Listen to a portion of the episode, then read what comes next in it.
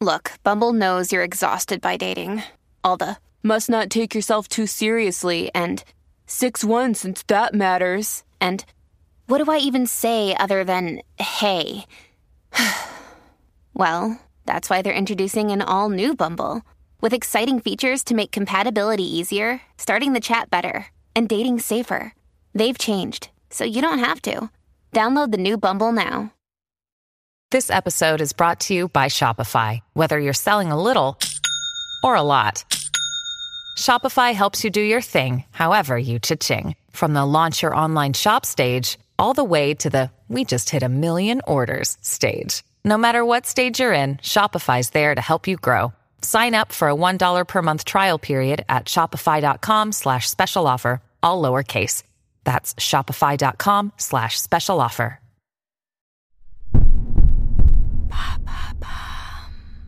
Pourquoi allons-nous payer plus cher les frais de port sur les livres? Merci d'avoir posé la question.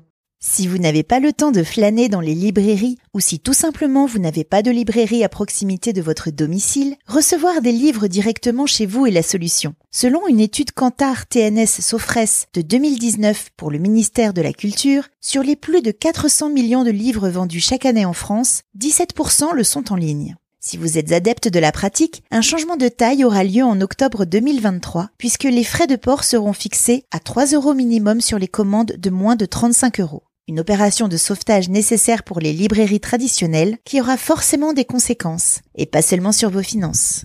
Comment ça se passait jusque-là? Avant 1981, la vente de livres est soumise à la libre concurrence. On peut vendre plus cher des ouvrages pour augmenter les marges ou au contraire brader les livres. Dans les années 70, les grandes surfaces comme la FNAC lancent le concept de discount et vont jusqu'à appliquer 40% de réduction sur leur stock. Les conséquences ne se font pas attendre et de nombreuses librairies traditionnelles disparaissent à cette époque. Tout change en 1981. La loi Lang promulgue le prix unique d'un livre partout en France, une fois que celui-ci est fixé par l'éditeur. La règle s'applique toute l'année chez tous les détaillants. Hypermarchés, maisons de presse, grossistes, librairies traditionnelles ou en ligne. Aucune exception. Les revendeurs ont le droit de faire une remise à leurs clients, mais elle est limitée à 5% maximum. L'objectif principal est de favoriser l'égalité des citoyens devant les livres et de soutenir le pluralisme dans la création et l'édition. Mais les pratiques d'achat évoluent et les achats en ligne se développent. En juin 2014, le Sénat adopte une loi pour augmenter le prix des livres sur Internet. Dans la ligne de mire, les grandes plateformes d'achat comme Amazon ou la FNAC. Si elles ont toujours le droit d'appliquer le principe des 5% de remise sur le prix éditeur, elles ont aussi l'obligation de faire payer la livraison, jusque-là gratuite sur les sites. Cette loi sera surnommée la loi anti-Amazon. On ne peut pas faire plus clair. Et ça a été bénéfique pour les librairies physiques? Pas vraiment le géant Amazon a contourné cette loi qui ne déterminait pas le montant des frais de port. La livraison des livres est donc devenue payante, mais au tarif de 1 centime d'euro. Fnac.com a rapidement suivi le mouvement pour ne pas perdre trop de parts de marché face à son plus grand concurrent.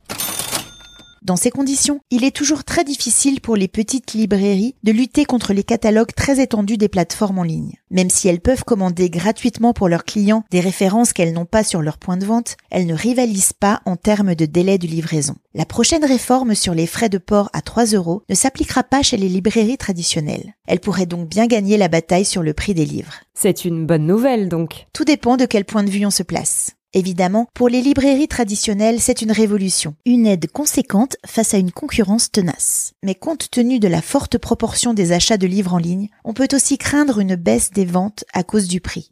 Charge aux librairies indépendantes de reconquérir les lecteurs en proposant une expérience en point de vente qui incitera à nous déplacer avec plaisir pour écouter les conseils avisés de notre libraire. Un nouveau monde d'histoire et d'évasion n'attend plus que nous.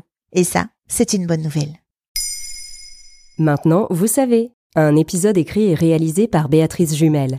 Ce podcast est disponible sur toutes les plateformes audio. Et si cet épisode vous a plu, n'hésitez pas à laisser des commentaires ou des étoiles sur vos applis de podcast préférés.